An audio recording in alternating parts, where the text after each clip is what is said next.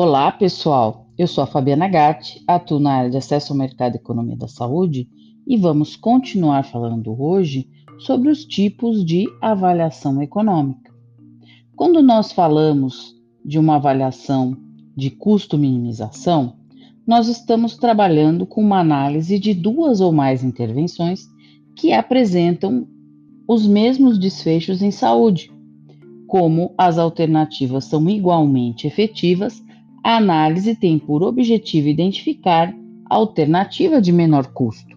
Então, a análise de custo-minimização raramente é encontrada na literatura, pois o achado de intervenções que apresentam as mesmas consequências é incomum. No caso da custo-efetividade, ela é o tipo de análise mais encontrada na literatura.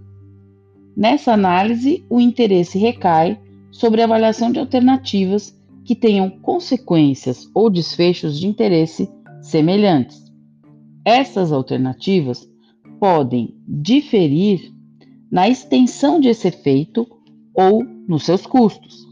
As unidades de desfecho que podem ser empregadas nas análises de custo-efetividade são muitas.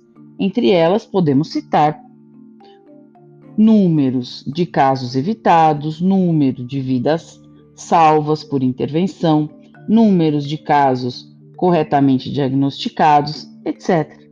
Esse tipo de análise econômica permite a comparação de programas ou intervenções em saúde aplicadas a diferentes problemas, porém com desfechos semelhantes. Por exemplo, pode-se comparar o número de vidas salvas com a realização de cirurgias cardíacas, com o número de vidas salvas com a adoção de uma lei que obrigue o uso de capacete por ciclistas.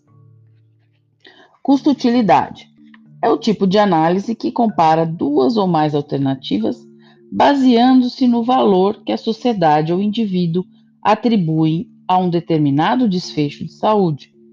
Os desfechos são mensurados em utilities, em uma escala de zero morte a um saúde perfeita e podem ser baseados em instrumentos que mensuram a qualidade de vida.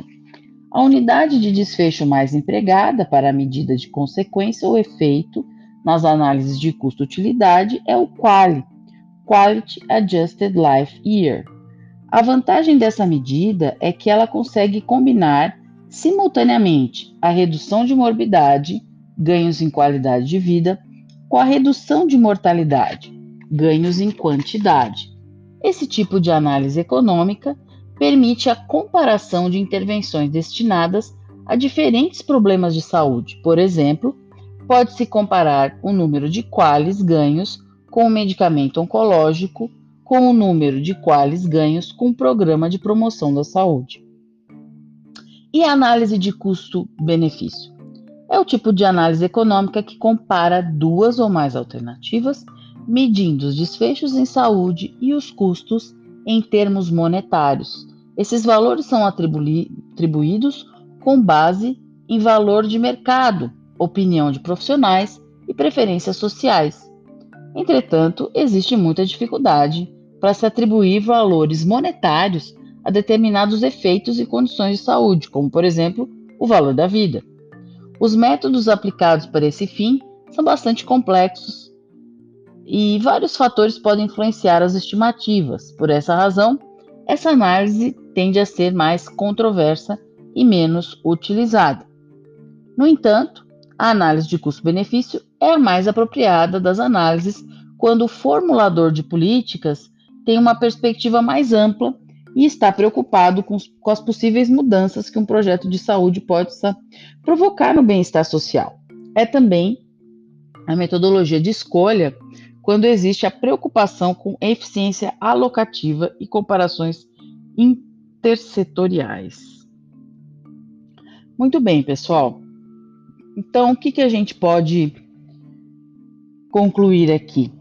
Que cada situação ou necessidade dentro da tomada de decisão, ou até contexto aqui no caso, vão determinar o tipo de análise econômica mais adequado a ser desenvolvido. Mas muitas vezes uh, o custo minimização ele pode ser utilizado até quando você tem mais de três alternativas terapêuticas para uma mesma indicação, que tenham um mecanismo de ação ou uma classe terapêutica comum.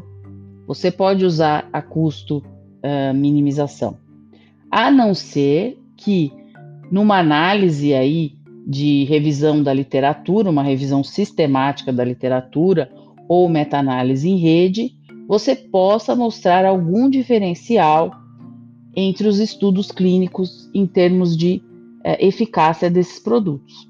Muito bem, vamos parando por aqui hoje e até uma próxima.